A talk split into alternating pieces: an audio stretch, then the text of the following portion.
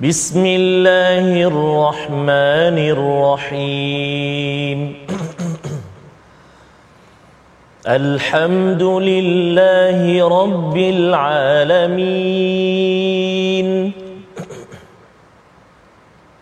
الرحمن الرحيم. مالك يوم الدين.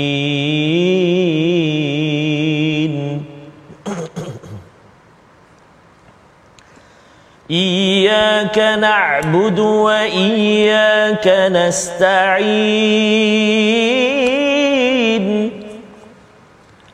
اهدنا الصراط المستقيم.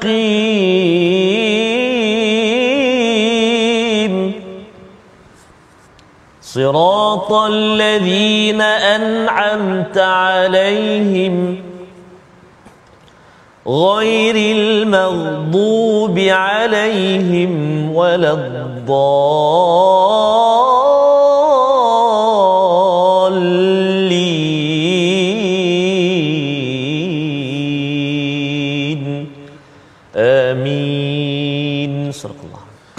Assalamualaikum warahmatullahi wabarakatuh. Alhamdulillah wassalatu wassalamu ala Rasulillah wa ala alihi wa man wala syada la ilaha illallah syada Muhammadan abduhu wa rasuluhu. Allahumma salli ala sayidina Muhammad wa ala alihi wa sahbihi ajma'in. Amma ba'du. Apa khabar tuan-tuan dan puan yang dirahmati Allah sekalian? Kita bertemu pada hari Khamis pada hari ini untuk sama-sama kita mengikuti My Quran Time baca faham amal.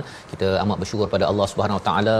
Pujian penuh kerinduan kepada Allah, pujian penuh kesyukuran kerana Allah mengurniakan hidayah kepada kita, memimpin kita untuk mendalami kepada isi kandungan Al-Quran pada halaman 593 surah Al-Fajr, surah yang ke-89 pada hari ini bersama Al-Fadil Ustaz Tarmizi Abdul Rahman. Apa khabar Ustaz? Alhamdulillah Al-Fadhil Safas sihat ya? Sihat, alhamdulillah. Alhamdulillah Safas. Macam mana semangat Ustaz? Ya, Safas. Ya. Surah demi surah kita hmm. lalui, uh, kita jejaki uh, dan uh, sudah sampai ke penghujungnya juga.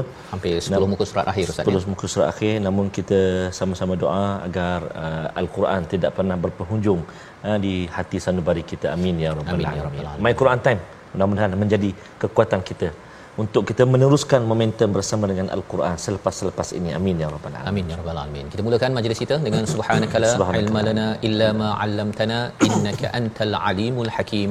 Rabbi zidni ilma. Moga-moga Allah menambahkan lagi ilmu keberkatan kepada kita dengan ilmu yang kita peroleh yang kita akan terus ulang walaupun mungkin sudah di penghujung tetapi kita akan terus mengulang dan menjadikan ia sebagai sumber hidayah. Kita saksikan apakah sinopsis bagi halaman 593 surah Al-Fajr. Ayat 1 hingga 14 kita akan melihat kepastian azab kepada mereka yang kufur dan melakukan kerosakan seperti kaum Ad, Thamud dan Firaun. Diikuti pada ayat yang ke-15 hingga 20 penghinaan kepada manusia yang tidak utamakan akhirat dan lebihkan kesenangan duniawi. Diikuti pada ayat yang ke-21 kegoncangan bumi dan terlambat sudah kesedaran manusia untuk bersedia pada hari kiamat diikuti pada ayat yang ke-24 bagaimana Allah menyatakan ya pada ayat 24 hingga 30 ini kesimpulan apakah yang berlaku kepada mereka yang bersedia untuk membersihkan diri mencari ketenangan istilahnya mutmainnah dalam surah al-fajr mari sama-sama kita baca daripada ayat 1 hingga ayat yang ke-16 surah ke-89 surah makiyah yang mengandungi 30 ayat bersama Ustaz Tarmizi silakan Terima kasih Fadil Ustaz Fazrul. Bismillahirrahmanirrahim. Assalamualaikum warahmatullahi wabarakatuh. Alhamdulillah thumma alhamdulillah. Wassalatu wassalamu ala Rasulillah wa ala alihi wa sahbihi wa man wala wa ba'da. Allahumma salli ala sayyidina Muhammad wa ala ali sayyidina Muhammad. Ayah bonda, tuan-tuan dan puan-puan muslimin dan muslimat, sahabat-sahabat Al-Quran, sahabat-sahabat majlis Al-Quran yang dikasihi dan rahmati Allah taala, sahabat-sahabat My Quran Time. Moga-moga senantiasa dalam rahmat perlindungan Allah taala dan hari ini kita sampai lagi kita memasuki lagi surah yang baru surah al-fajr kalau sebelum ini kita uh, rasa apa lambat ataupun lama nak memasuki surah yang baru ha? Kita belajar dan belajar dan belajar. Satu surah yang panjang ayat dia. Tapi bila kita sudah memasuki juzuk yang ke-29 juzuk yang ke-30 tambah-tambah lebih-lebih lagi kita sekejap-sekejap je dah beralih surah beralih surah beralih surah. Allahu akbar. Dan kita nak baca untuk permulaan ini suratul fajr uh, iaitu bermula dari ayat yang pertama sehingga ayat yang ke-16. Ibu ayah sekalian, mari kita mulakan uh, bacaan kita dengan bacaan murattal uh, nahawan ataupun kurdi. Kita cuba insya-Allah eh. أعوذ بالله من الشيطان الرجيم بسم الله الرحمن الرحيم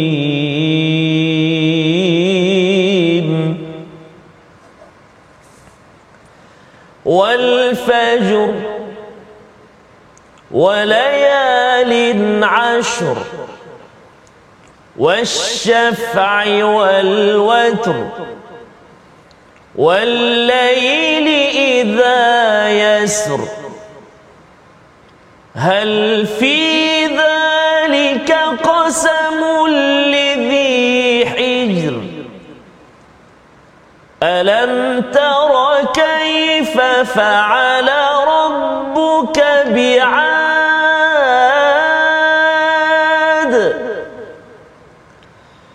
إرم ذات العماد التي لم يخلق مثلها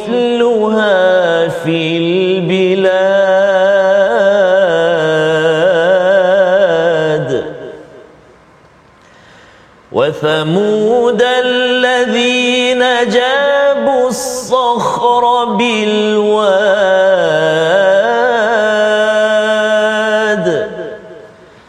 وفرعون ذي الأوتاد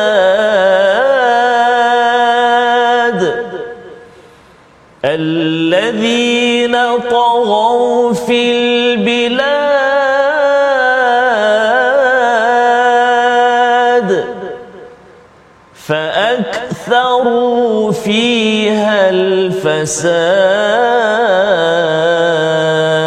الفساد فصب عليهم ربك سوط عذاب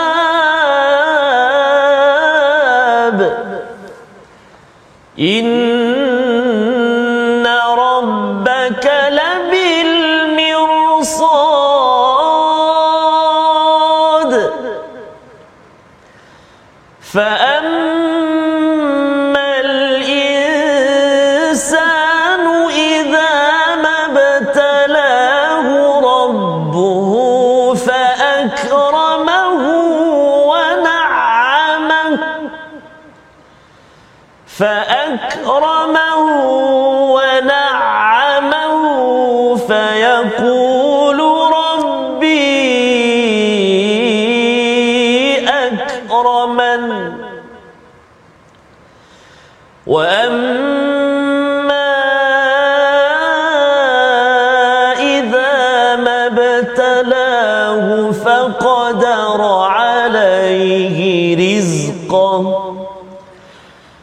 فقدر عليه رزقه فيقول ربي أهانن. فيقول ربي أهانن. صدق الله العظيم. Nazim gitulah bacaan daripada ayat yang pertama hingga ayat yang ke-16 daripada surah Al-Fajr, surah yang selalu kita dengar daripada Al-Quran imam-imam membaca Ustaz ya. Surah yang bersumpah ataupun Allah bersumpah di awalnya pada ayat yang pertama, ayat yang kedua, ayat yang ketiga, ayat yang keempat. Allah bersumpah pada ayat yang pertama wal fajar demi waktu fajar iaitu apabila apabila terbelahnya malam untuk menanti uh, uh, hadirnya cahaya pada waktu pagi itu itu adalah sumpah pertama.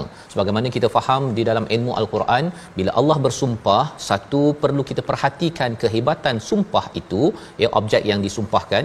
Dan kemudian ada jawabul qasam jawapan kepada sumpah ustaz ya. Jawapan maksudnya apa topik yang Allah ingin ingin uh, bawakan. Kerana bagi orang Arab mereka tidak perlu dipekik-pekik ataupun uh, sila ambil perhatian tidak. Tetapi mereka apabila Allah bersumpah bila mereka bercakap seseorang itu bersumpah maka mereka akan memberi perhatian kepada topik yang akan di, dibawakan. Jadi Allah bersumpah pada ayat yang pertama diikuti pada ayat yang kedua demi 10 malam ya demi 10 malam. Malam mana ni ustaz ya? Yeah. Ya jadi dia kalau berbanding dengan ayat pertama itu ada alif lam tetapi bagi ayat yang kedua tidak ada alif lam. Maksudnya satu definite dan satu lagi tidak definite ustaz ya. Maksudnya dia merujuk pada pelbagai 10 malam malam yang terawal malam yang terakhir antara 10 hari terakhir yang amat indah ataupun yang dinaikkan Allah Subhanahu Taala adalah 10 hari Ramadan. Dan 10 hari terawal adalah merujuk kepada 10 hari pada bulan Zulhijjah. Apakah yang hebatnya pada 10 hari ini? Ia adalah satu satu noktah penting dalam setiap hari noktah pentingnya adalah waktu subuh ustaz ya yeah. bagi kemenangan sesuatu kaum ialah apabila pagi subuhnya itu dihidupkan bangun awal penuh dengan keberkatan pada setiap tahun ada 10 hari Betul. 10 hari Ramadan 10 hari Zulhijjah itu perlu menjadi noktah dan orang-orang Arab tahu bahawa yeah. kalau paling kurang jahat macam mana pun Masya dia 10 hari ha. akhir Ramadan ini dan 10 hari Zulhijjah janganlah buat perangai Betul. ya jangan buat perangai apatah lagi kalau tuan-tuan dijemput untuk menunaikan haji. Jangan jidal jangan rafah jangan jangan fusuh di di tanah haram itu kerana 10 hari yang terawal ini adalah amat-amat mulia. Dan Allah bersumpah pada ayat yang ketiga demi yang genap demi yang yang witir ataupun ganjil. Ini adalah satu lagi bagaimana pada waktu malam kita perlu hidupkan dengan dua-dua solat Ustaz ya solat kita dan juga dengan solat witir kita. Kerana itu cara untuk kita kita terelak daripada terjerumus kepada kancah yang tidak baik dalam hidup kita yang dinyatakan pada ayat 5 sebentar lagi. Dan walaili idza yasar iaitu demi malam apabila ia berlalu menunjukkan bahawa malam ini adalah satu lokasi ataupun satu masa yang amat penting bagi orang-orang yang ingin menjaga hijr sebagaimana Allah nyatakan kepada ayat 5 iaitu demikianlah sumpah bagi orang yang berakal. Hijr ini adalah orang yang akhirnya bila fikir tentang demi waktu pagi bila dia setiap tahun ada 10 hari yang awal akhir ini apabila dia sentiasa uh, menunaikan solat yang genap dan juga yang witir dan juga dia melihat waktu malam ini adalah tanda dia ingin berfikir membaiki diri ustaz ya. Pasal waktu malam ada orang boleh jadi lebih lebih jahat tetapi ada orang yang menggunakan malam ini untuk menunaikan amal-amal yang mendekatkan diri pada Allah Subhanahu taala. Siapa contoh? Mereka yang tidak menggunakan malam untuk kebaikan. Allah nyatakan pada ayat yang ke-6 kaum Ad ya. Kemudian kepada iramadzatil imad yang mempunyai uh, bangunan yang tinggi. Dan mereka itu belum ya yang belum diciptakan di sepertinya di negara-negara ataupun di negeri-negeri lain. Maksudnya teknologi mereka hebat Ustaz. Betul. Ya, mereka ada hijr, mereka ada akal, tapi akal mereka untuk membina siang. Ha, lebih kurang nak membina tamadun dunia mereka bukan untuk membawa menuju kepada akhirat. Siapa lagi golongan yang menggunakan akalnya itu bukan ditata ataupun digunakan untuk mendekatkan diri pada Allah? Kaum Thamud pada ayat yang ke-9 iaitu mereka ini memotong batu-batu besar di lembah menjadi tempat kehidupan mereka. Teknologi yang amat bagus ya. Diikuti oleh Firaun Zil Autad iaitu dia seperti pasak Ustaz ya. Pasak ini maksudnya ialah orang rasakan bahawa Firaun ini amat berkuasa dengan teknologi dengan piramid apa sebagainya ini mus, mustahil ya mustahil untuk dikalahkan seperti mana gunung itu sebagai pasak mustahil kita nak menolak gunung ini yang dinyatakan pada ayat yang ke-10. Tetapi tiga contoh ini Allah nyatakan pada ayat yang ke-11 sehingga ayat yang ke-14. Kita ulang balik semula agar kita memahami apa yang sedang disampaikan Allah lihat kepada fajar, lihat 10 malam awal akhir, lihat kepada witir dan juga genap, lihat pada malam bagaimana kita nak memastikan kita ini tidak tidak terjerumus seperti Firaun, Thamud dan juga kaum Ad Kita baca pada ayat yang ke-11 hingga ayat yang ke-14 bersama Ustaz Tarmizi. Terima kasih kepada Ustaz Fazrul. Tuan-tuan dan puan-puan, ibu-ibu ayah sahabat Al-Quran yang, dikasihi Allah Subhanahu Wa Taala. Kita nak baca, kita nak pasak. Tadi kita uh, perhatikan tadi ada pasak bumi kan contohnya. Uh, dan kita nak pasak hati kita, jiwa kita dengan ayat-ayat Allah Subhanahu Wa Taala dan kita nak ulang ayat yang ke-11 hingga 14 Ustaz Fazrul. Kalau kita perhatikan uh, bermula daripada uh, ayat yang ke-6 uh, dia ada mat di hujung itu kan?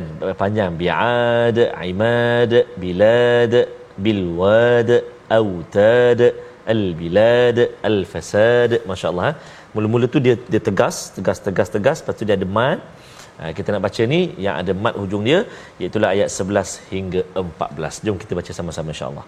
A'udzubillahi minasyaitonirrajim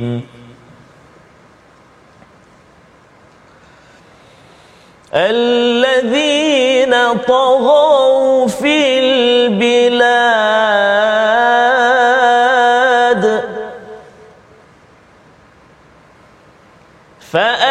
فأكثروا فيها الفساد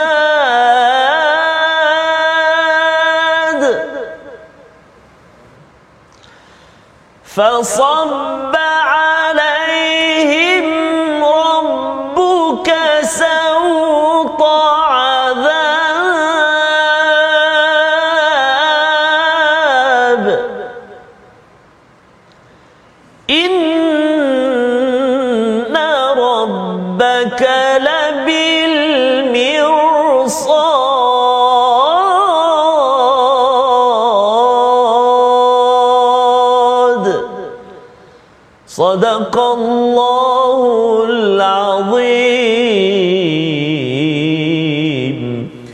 Allah Nazim, siapakah Fir'aun, siapakah Thamud dan juga kaum Ad yang bermaharaja lela di dalam negeri. Lalu mereka melakukan banyak kerosakan di dalam negeri itu. Kerana itu Tuhanmu menimpakan paluan sauta azab iaitu macam cemeti ustaz ya? Betul, sauta azab. Allah boleh nyatakan rabbuka alaihim ataupun fasabba alaihim rabbuka azab. Hmm. tapi Allah mengatakan cemeti itu kerana cemeti ini akan dipukul berkali-kali dan itulah yang berlaku kepada kaum Ad, Thamud dan juga Firaun. Mereka bukan dipukul diazab di dunia ini sekali tetapi dengan kataknya dengan darahnya dengan uh, cabaran kemarau ekonomi dan sebagainya itu adalah mesej kepada kepada siapa? Kepada kaum Quraisy yang mendengar surah ini. Kepada orang-orang yang berada pada zaman ini. Jika seseorang itu berbuat kerosakan kalau seseorang itu melampau daripada panduan daripada al-Quran maka Allah akan memberikan paluan ataupun cemeti azab demi azab kepada kepada sesuatu kaum itu.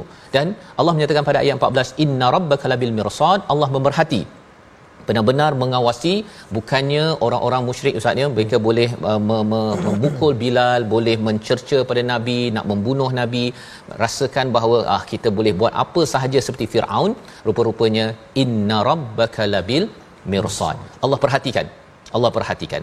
Jadi sebenarnya apakah yang melatari kepada Firaun mengapa mereka sanggup berbuat kerosakan dan juga uh, melampau? Sebenarnya Allah nyatakan pada ayat yang ke-15 dan 16 itu cara berfikir yang korup yang rosak iaitu bila manusia itu dibeli diberikan ujian diberikan kurniaan nikmat maka dia akan cakap apa ustaz? Fa yaqulu rabbi akraman. Akraman. ha ya dia kata bahawa Tuhanku telah memuliakan aku pasal duit banyak kuasa tinggi apa lagi? Dapat A banyak ya kemudian apa uh, handsome kan? Apa lagi? Rumah besar kereta besar Ha, macam-macam yang lebih-lebih itu dia rasakan bahawa Tuhan telah memuliakan saya. Gaji besar, naik pangkat, Tuhan telah memuliakan saya. Jadi Allah menemplak cara fikir ini kerana cara fikir inilah cara fikir Firaun. Dia merasakan bahawa dia ada kuasa, maka dia terus rasa mulia sehingga kan dia mengaku menjadi Tuhan. Kaum Thamud, kaum Ad dia merasakan teknologi dengan hijr, dengan akal yang mereka ada itu merasakan bahawa Tuhan telah memuliakan mereka. Tetapi pada ayat yang ke-16 Allah menyatakan wa amma idza batalahu faqadara alaihi rizqah. Apabila diuji dengan apa? Dikadarkan, disempitkan rezeki yang ada. Nah, mungkinlah tak berapa bijak sangat, A-nya kurang, gajinya kena buang kerja dan sebagainya. Maka pada waktu itu dia menyatakan fayaqulu rabbi ahanan. Tuhan telah menghina saya hmm. Ustaz. Ha, jadi ini sebenarnya cara cara bercakap yang tak betul lah. Ya. Zaman sekarang ni dia rasa macam Tuhan mengapa engkau hina aku dengan kemiskinan? Wah kan. Mengapa engkau bagi kepada dia kemuliaan, kekayaan? Sebenarnya kaya dan mulia dua perkara yang berbeza. Yang telah pun kita belajar dalam uh, surah 49 surah oh. Al-Hujurat bahawa sebenarnya mulia di sisi Allah itu adalah apa yang kita akan belajar pada selepas rehat nanti iaitu takwa. Jadi kita lihat dahulu kepada perkataan pilihan kita pada hari ini. Kita saksikan. Iaitu sabba ya sabba menimpakan menuangkan mencurahkan. Ini yang kita lihat pada ayat yang ke-13 Allah menuangkan menimpakan cemeti azab daripada Allah kepada siapa? Kepada orang yang ada cara berfikir yang salah ataupun rosak iaitu bila dia rasa dia dapat nikmat dia dapat pelbagai kemewahan dia merasakan Tuhan telah memuliakan saya. Satu-satunya perkataan yang penting kita beri perhatian salah satunya adalah rabbi ustaz ya? Rabbi. Rabbi. Dahlah rob tapi tambah ya lagi Masya rabbi. Tuhanku. Dia selamba saja dia cakap tuhanku telah memuliakan. Padahal Tuhan tak pernah beritahu bahawa aku muliakan engkau bila engkau banyak duit kau jadi pandai ke? Kau jadi uh, banyak pangkat ke? Allah tak pernah beritahu di dalam Quran bahawa Allah pernah muliakan. Jadi hubungannya dengan Tuhan Rob dan juga dia sebagai hamba itu tidak betul. Dia merasakan dia boleh cakap bagi peringkat bagi pihak bagi pihak Tuhan. Dia nak cakap apa saja oh Tuhan telah uh, pilih saya. Hmm. kan? Kalau Allah tak pilih saya mengapa saya jadi hmm. uh, jadi jadi pemimpin? Kan? Kalau Allah tak pilih saya mengapa saya jadi kaya? Tengok orang lain ni tak jadi kaya pun. Hmm. dia sombong inilah yang dibuat oleh Firaun oleh kaum Thamud kaum um, Ad sebentar tadi. Tetapi bagi orang musyrik Mekah bila mereka mula bercakap begitu orang-orang beriman tahu bahawa oh sebenarnya kita miskin kita tak berapa kaya berkuasa. Itu bukan tanda Allah benci Allah hina kita. Tetapi demi waktu fajar malam akhirnya akan siang ustaz. Betul Islam ketika di Mekah itu tidak terkenal diherdik dan sebagainya nanti timbul cahaya Islam akan bangkit Islam akan bangkit jadi bila mereka mendengar demi waktu fajar rupa-rupanya gelapnya cara berfikir orang-orang di musyrik Mekah dengan kaedah Firaun, Thamud dan Ad itu bila turun al-Quran maka akan tercerahkan sehingga Islam akan menang dan itu juga akan berlaku pada zaman ini bila kita bersama dengan al-Quran. Kita berehat sebentar, my Quran time, baca faham amal insya-Allah.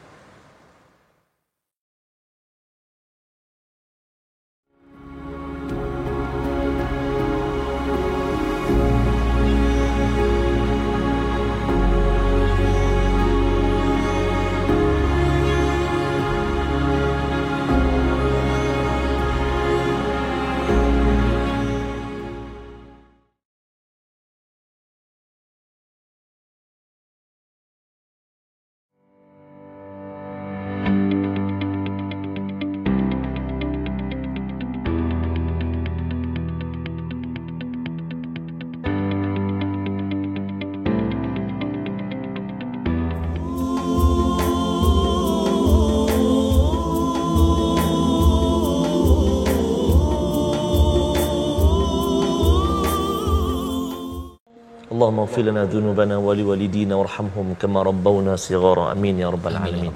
moga-moga munajat kita Ustaz Fazal di pertengahan malam ataupun di saat kita bangun untuk witir eh, tahajud witir dan sebagainya Allah Subhanahu Wa Taala perkenankan permintaan kita ampunan uh, mohon maaf kita uh, atas kealpaan kelalaian kita insyaallah Safas ya. Yang kita doakan Ustaz ya, ya dengan kita selalu bersama al-Quran ini hati kita juga menjadi lembut ya. sehingga kan kita sudah pun melihat dalam surah Al-Muzammil sebelum ini iaitu kita isikan ya dengan solat dengan Quran agar Quran dan solat kita itulah yang akan mengangkat martabat kita di depan Allah Subhanahu Wa Taala. Bercakap tentang Quran, sudah tentu kita nak belajar bagaimana membaca Al-Quran dengan tepat bersama Ustaz Tarmizi. Terima kasih kepada Ustaz Fazrul, tuan-tuan puan-puan, ibu-ibu ayah-ayah sahabat Al-Quran. Insya-Allah kita nak lihat hari ini apakah perkara yang kita perlu beri perhatian untuk halaman yang ke-593. Mari kita saksikan insya-Allah kita nak uh, menekankan uh, contoh ataupun menyempurnakan hukum tebal dan nipis ha, huruf ra dari ayat 1 ayat 2 ayat 3 antaranya kita cuba auzubillahi minasyaitonirrajim bismillahirrahmanirrahim wal fajr وليال عشر wasyafa'i wal watr. Subhanallah alazim. Tuan-tuan dan puan-puan ibu ayah sekalian, uh, sekarang ni kita baca ketiga-tiga ayat ini dengan cara kita wakaf setiap ayat. Wal fajr berhenti, wal layalin ashr berhenti, wasyafa'i wal watr kita berhenti. Jadi bila kita wakaf saja, kita akan perhatikan huruf uh, baris huruf yang terletak sebelum huruf ra yang kita wakafkan itu. Contohnya ayat 1, ayat 2, ayat 3. Ayat pertama sebelum huruf ra ada jim dan ada fa yang berada atas, maka dia bunyi tafkhim. Wal fajr kerana sebelum dia pada atas. Ayat kedua sama juga. Shin yang sukun mati sebelum dia huruf ain yang pada atas fathah maka tebal juga. Walayalin ashur tebal. Dan juga yang ketiga pun sama uh, sebelum huruf ra ada huruf ta sukun dan sebelum dia pada atas maka bunyi tebal juga. Wasyafa'i wal watr tebal. Tapi kalau kita baca dengan wasal dengan sambung dia jadi tarqi tipis. Wal fajri walayalin ashri wasyaf'i wal watr maksudnya berubah-ubah hukum dia. Bila kita wakaf bunyi lain bila kita wasal bunyi tipis bila wakaf bunyi tebal itulah ha, ketinggian ha, susun atur ha, bacaan al-Quranul Karim yang memerlukan kita untuk kita talaki dengan guru guru Al-Quran kita insyaAllah. Jadi mudah-mudahan sedikit perkongsian sahabat hari dalam My Quran Time membangkitkan semangat kepada kita untuk kita dalami terus Al-Quranul Karim. Moga kita dapat baca dengan baik, kita faham dengan betul dan diberi kekuatan untuk amalkan Al-Quran. InsyaAllah. Wallah. Insya Allah. Terima kasih ucapkan uh, pada Al-Fadhil Ustaz Tarmizi untuk sama-sama kita melihat kepada uh, huruf ra saat ni. Ya, huruf ra ni dia boleh jadi tebal ya. nipis ya, mm-hmm. bergantung kepada keadaan betul. dan uh, begitulah kehidupan kita saat ni. Ada masa kita tegas, ya. ada masa kita merendah diri, uh-huh. bergantung kepada masanya. Jangan tegas di setiap masa, ya. Jangan pula kita asyik nak merendah diri je pada setiap masa uh-huh. sehingga kena pijak dan sebagainya. Betul, Jadi sahas. Ketentuan ataupun uh, flexibility itu bergantung kepada ilmu, uh, ya. Uh, bergantung kepada hijr yang Allah nyatakan pada Sebab. ayat nombor 5 sebentar tadi sehingga kan malam ya orang yang menghidupkan 10 malam akhir 10 malam awal uh, menunaikan uh, witir dan juga menghargai malam ini tema malam banyak di dalam surah al-fajr ini kerana apa malam adalah peluang untuk kita membina rasa takwa kita diterjemahkan pada pada waktu siang kita. Kita nak memahami lebih lagi bagaimana kita nak mengelakkan daripada uh, mindset cara berfikir seperti Firaun, kaum Ad dan Thamud sebentar tadi, ayat yang ke 17 kita teruskan sehingga hujung ayat 30 itu untuk memahami formula daripada Allah agar kita gunakan malam untuk mencerahkan kehidupan kita sampai ke syurga. Bersama Ustaz Tarmizi. Terima kasih Fadil Ustaz Fazrul, tuan-tuan dan puan-puan ibu-ibu ayah ayah, sahabat Al-Quran yang dikasihi oleh Allah Subhanahu Wa Taala sekalian tertarik Ustaz Fazrul sebut tadi dalam kehidupan kita ada jangan apa uh, tebal saja kan. Ya betul. ada nipis. Macam juga Quran time. Ya. Kadang-kadang ada taur. Ha. ha. Kadang-kadang ada tir. Masya-Allah. kan? uh, Tirmizi dengan Tirmizi ya semua. Safas kekal insya-Allah.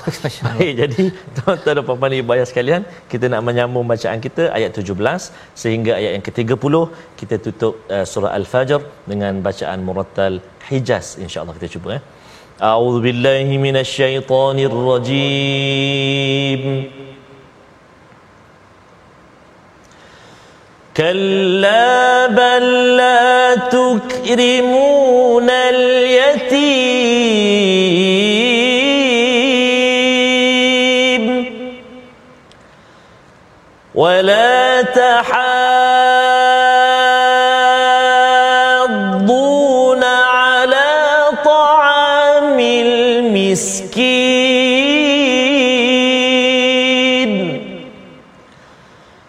وتأ تأكلون التراث أكلا لما وتحبون المال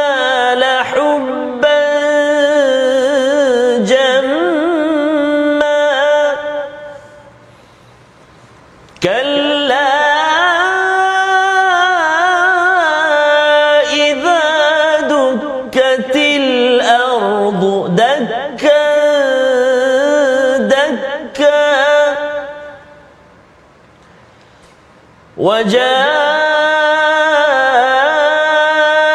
ربك والملك صفا صفا. وجيء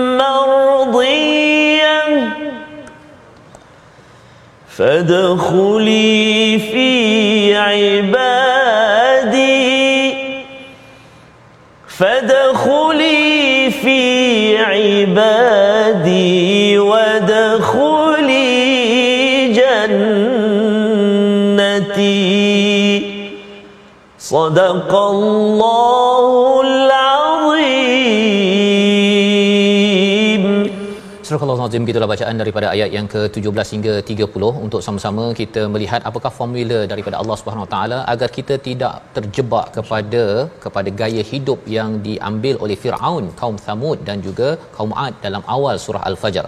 Allah menyatakan bahawa pada ayat yang ke-17 mereka yang yang yang sebenarnya merasakan kalau dapat lebih dia dimuliakan, kalau dapat kurang dihinakan, sebenarnya bukan. Bukan itu tanda mulia dan hina yang menyebabkan seseorang itu dimuliakan oleh Allah bukanlah kerana harta di dunia ini pangkat uh, segala-galanya ya uh, sijil dan sebagainya.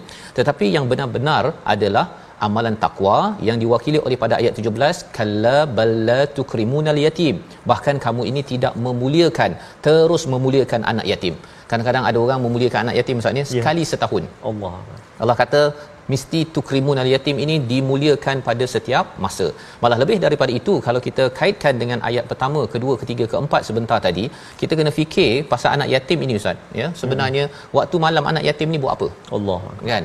Adakah mereka ini kurang kasih sayangnya dengan makanannya, dengan segala homework uh, kerja rumahnya, cukup pensel apa sebagainya? Bagi orang yang menghidupkan malam, dia tahu anaknya itu tidur dengan tenang, dia kena ingat bahawa ada rumah yang ayahnya itu tidak ada dan apa nasib mereka dan salah seorang anak yatim itu adalah Nabi Muhammad Sallallahu. alaihi wasallam pejuang anak yatim yang dinyatakan pada ayat 17 ini. Bukannya merasakan saya dah dapat lebih, anak saya semua dah selesa, maka saya pun bolehlah um, tidur ya, tak kisah ataupun ada orang yang sembahyang pada waktu malam tetapi tidak melaksanakan tugas memuliakan anak yatim.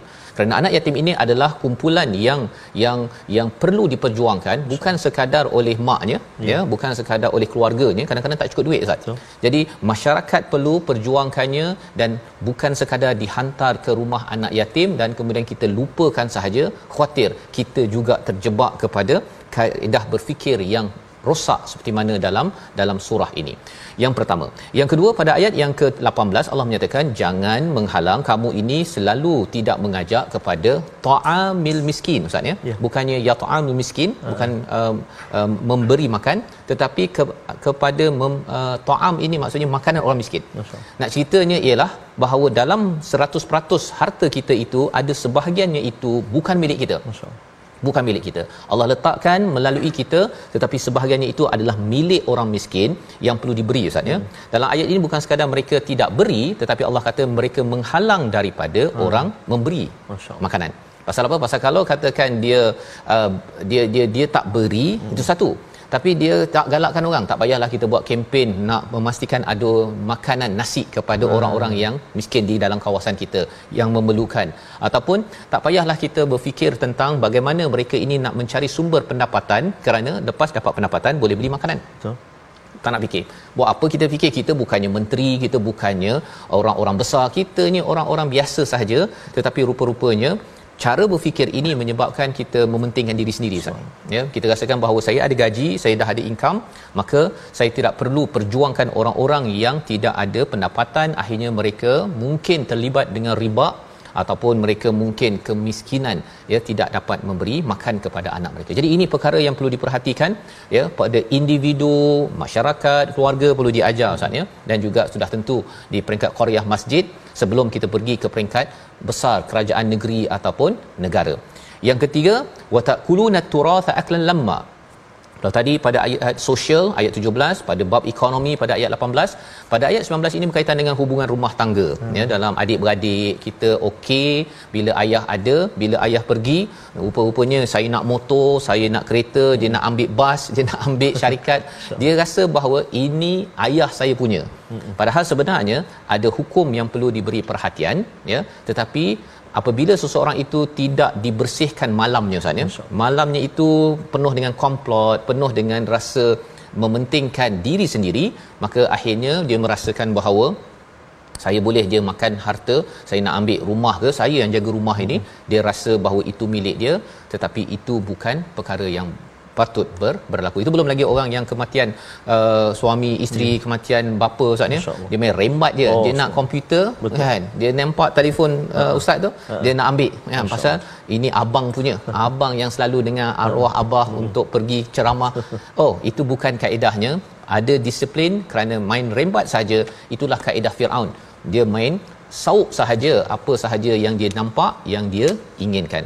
Dan apa lagi perkara yang keempat? Pada ayat 20 wa tuhibbunal mala hubban jamma iaitu kamu mencintai harta dengan melampau-lampau ya dengan kecintaan yang lebih di peringkat individu tadi keluarga cakap di peringkat masing-masing ustaz ya hmm. suka sangat kalau boleh yang terbaik untuk saya orang lain saya tak kisah. Hmm. Ha ya, ini kaedah Firaun, kaedah Ad, dia nak rumah terbaik tapi dia tak kisah pun pada orang lain, siapa yang kacau dia, dia merasakan bahawa penentang dia. Jadi di sini Allah mengatakan bahawa kalla tak sebenarnya idza dukkatil ardu dakkan dakka. Kita baca ayat yang ke-21 ini sehingga ayat yang ke-23 untuk kita memahami sebenarnya cara berfikir yang rosak ini kalau tidak diberi perhatian akhirnya kita khawatir terlambat untuk membuat perubahan ayat 21 hingga ayat 23 silakan. Terima kasih Fadil Fazrul. Tuan-tuan dan puan-puan ibu ayah sekalian, sebelum saya bacakan uh, ataupun kita baca sama-sama 21 hingga 23, mohon kongsikan dekat ruangan komen apakah nama hukum tajwid bagi kalimah tahadduna tu eh? Wala tahadduna tu apa nama mat ya clue dia ialah mat eh? Mat apa kat situ eh? Baik. Ayat 21 sehingga 23 kita gemakan sekali lagi. Auzubillahi minasyaitonirrajim كلا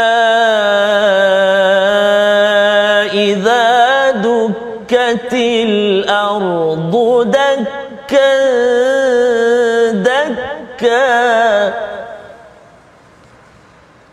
وجاء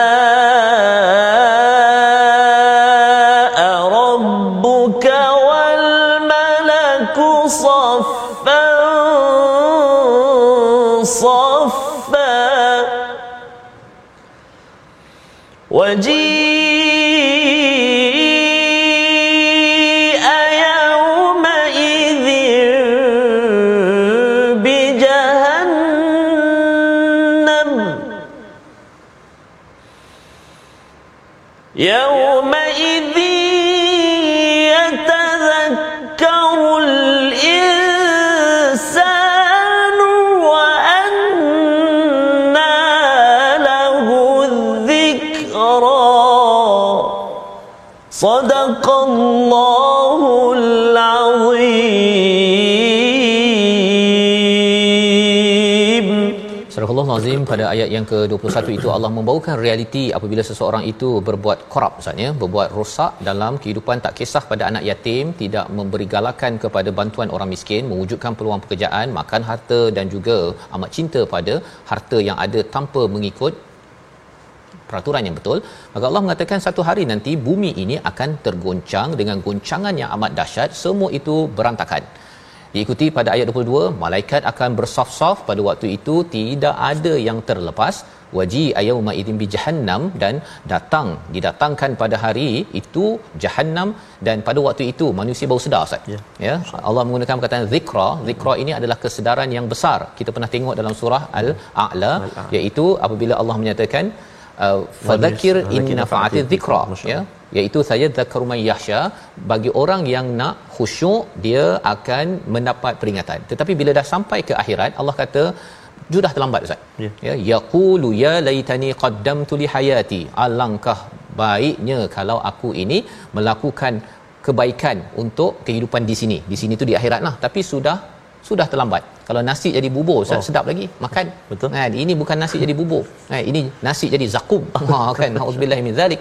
Yang kita doakan Allah jangan sampai tarik ya kesedaran Allah bagi kita tazkirah peluang untuk tengok my Quran time program-program yang pelbagai. Jangan sampai kita tidak mengambil pelajaran dan tidak membuat persediaan seperti mana empat perkara yang dinyatakan sebentar tadi. Kerana kalau tidak membuat persediaan ayat 25 hingga 26 itu Allah menyatakan Allah azab azabnya itu tidak ada tandingan dan dia punya ikatan maksudnya ikatan tu maksudnya tak lepas lah. Allah. memang dah kena tu tak ada jaminan tak boleh pula nak ikat jamin 1 juta 2 juta bagi keluarga bagi segala sa- satu isi dunia tak lepas ya? Tetapi bagi orang yang sentiasa meng, me, me, melakukan perkara empat sebentar tadi apakah jadinya? Allah memanggil mereka. Mereka ini pejuang anak yatim pejuang orang miskin pejuang harta keadilan dan juga pejuang gunakan harta untuk transfer ke hari akhirat Allah kata walaupun kamu ini bergegas seperti Nabi Muhammad sallallahu alaihi wasallam dipalu dan uh, dalam keadaan banyak kecemasan Allah memanggil mereka-mereka ini dengan satu gelaran. Wahai jiwa yang tenang. Ayat 27 hingga 30 pengakhiran bagi surah al-fajr. Silakan ustaz. Terima kasih kepada Ustaz Fazrul. Moga-moga kita tergolong dalam kalangan orang yang memiliki hati jiwa yang tenang di saat kegundahan ataupun uh, kesibukan hari mahsyar dan sebagainya hari akhirat nanti ya. Amin. Ya rabbal alamin insyaallah. A'udzubillahi minasyaitonirrajim. يا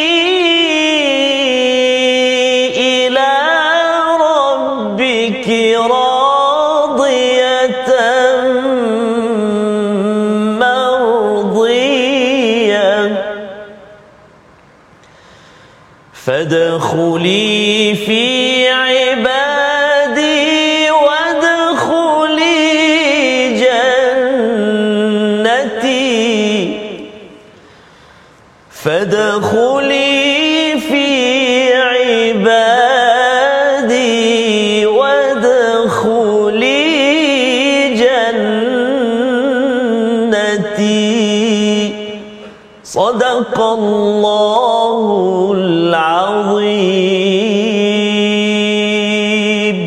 Surah Al-Nazim inilah motivasi daripada para sahabat bila mereka berjuang mereka mengharapkan Allah memanggil dengan wahai jiwa yang tenang kembalilah kepada Allah dengan redha dan Allah redha kepada mereka masuklah di kalangan hamba-hamba yang benar-benar benar-benar menghargai malam dan diizinkan masuk ke syurga yang penuh dengan kenikmatan resolusi kita pada hari ini kita saksikan.